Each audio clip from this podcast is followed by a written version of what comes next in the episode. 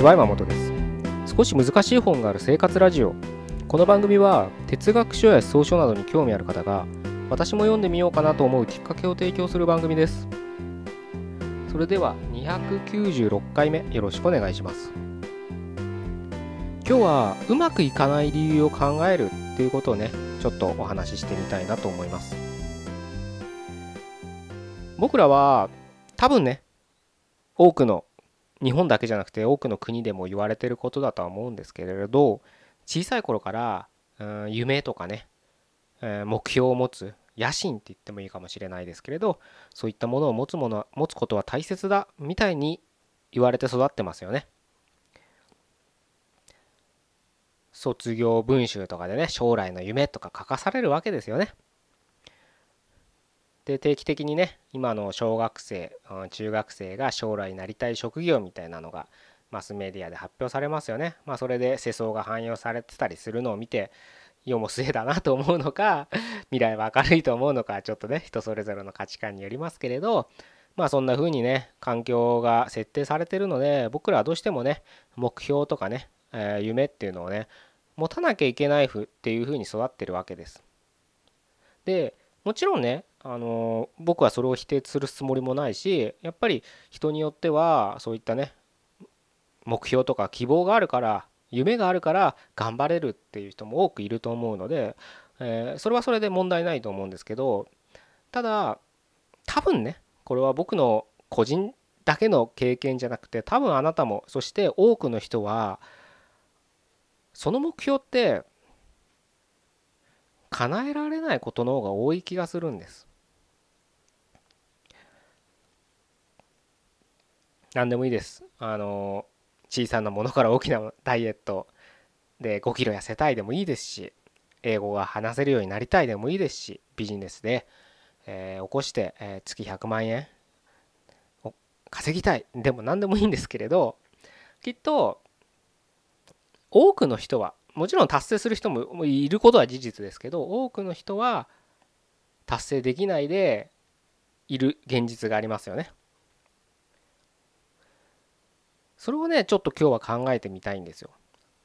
でよくねあのダメダメコーチングの人たちはそれは君の努力が足りないからだとかね言われ言うわけですよ。もっとこうすればいいんだこういうやり方があるんだと。世の中まあそういう触れ込みが一般的ですよね。だから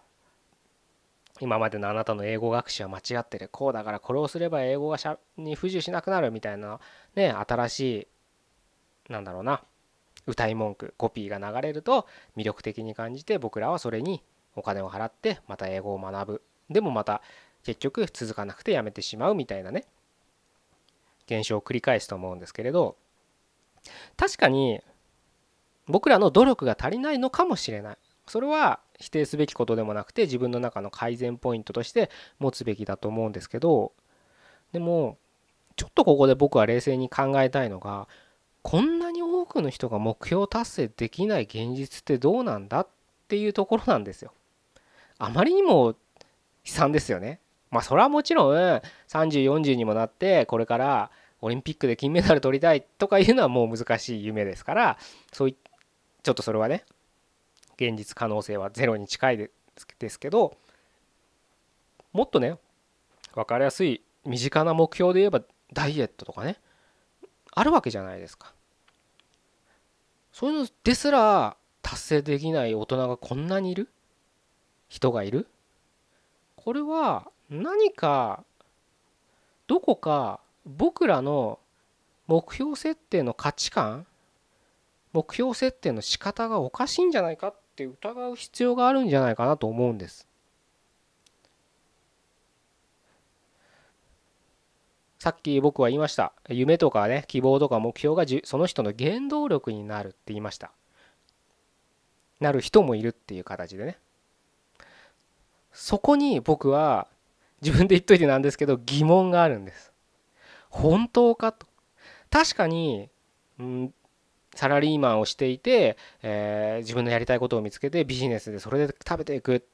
で食べていってる現実の人もいますからそういう人たちを見ると確かに夢を現実に変えた目標を達成した人に見えるじゃないですか。でその人を話聞くとやっぱり自分の中で目標があって夢や希望があってみたいなことを語るから僕らは勘違いしてしまうんじゃないかと思うんです。確かに目標とか夢があるからそれを現実にしてるっていうのは分かります。ただ実はそれが原動力なんじゃない原動力とはなってないんじゃないかっていうところに僕らはもうちょっと目を向けないといけないんじゃないかなというふうに僕は日頃思ってるんです。でなかったらこんなに夢が叶わない現実思うようにいかない現実まあそれが人生だって面白みもあるとは思うんですけどあまりにも過酷すぎるじゃないですか。何やってもうまくいかない？何やっても続かない？三日坊主なんてみんな経験してますよね。それじゃああまあまりにも辛かろうと。いう慰めの意味を込めて僕はいろいろ考えてたんです。で今の僕の結論は目標とか夢ってその人の原動力になってないと思うんです。こと語弊を恐れ恐れずに言えば何をその人たちがその目標とか夢とかの方向に突き動かしているかっていうと日常の些細な一歩なんです。環境設定って言ってもいいかもしれない。僕らは合理的にかなんか選択決断する生き物だみたいに経済学では言われたりしますけどそんなことはないんです非合理なことばっかしてるんですだから合理的に夢を設定してそれに向かって階段を一歩一歩登ればいいんだなんてものは僕らはできないんです。一人の力では。無理なんです。そしたらじゃあどうするかって言ったら環境を作るしかないんでしかも一気に飛び越える環境なんで誰も作れませんから一歩一歩近場の環境を作るんです。それで一つの例としたらお金を払ってコーチを雇うでもいいんですよ。ダイエットプログラムとかジム今いくらでもやってますよね。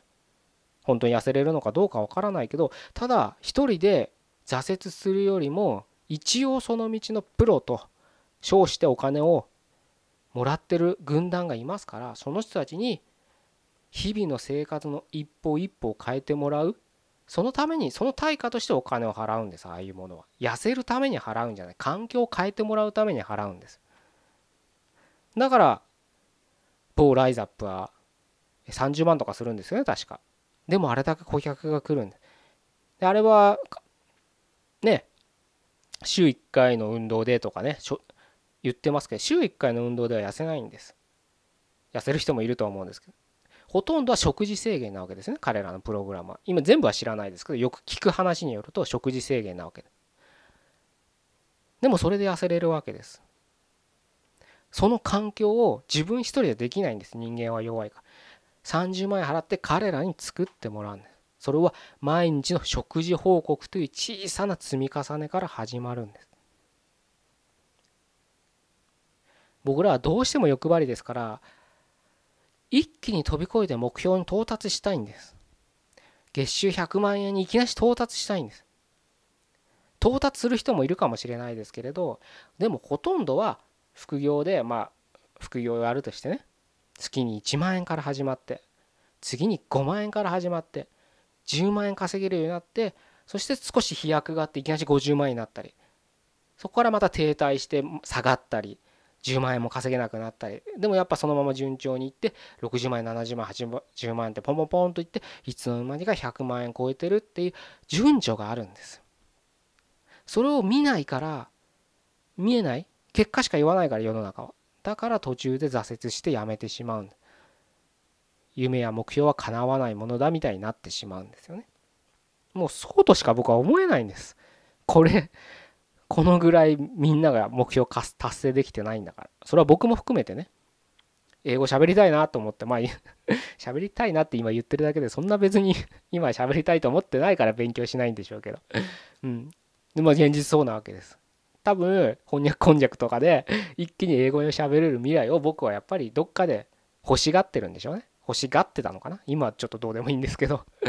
だから途中でやめてしまうんです英語学習も。英語い英語の勉強なんてねもうやりたいなと思ったのは10年以上前ですからね。毎日ちょっとずつ英語勉強してたら10年の蓄積は大きいですよね。喋れるかどうかは分からないですけど単語量は果てしなく増えてるはずですよ。毎日の一歩の違いがこんだけに差になって出てくるわけです。ちょっとね僕らは一足足でね飛びがちな未来を想像して目標設定をしがちですけれど多分僕らはそういうふうにできてないんです。生き物の構造として。それは行動経済学とかあ学べば多分納得できることだとは思うんですけれどまあわざわざねそんな学問を勉強したくないよって人であれば今までの自分のね挫折した経緯を見ればなんか違うんじゃないかなって気づけると思うんでね。是非ねあの少し自分の常識価値観を改めて見るのもいい機会かなと思って今日こういう話をさせていただきました。じゃあ296回目ここで終わりたいと思います。どうもありがとうございました。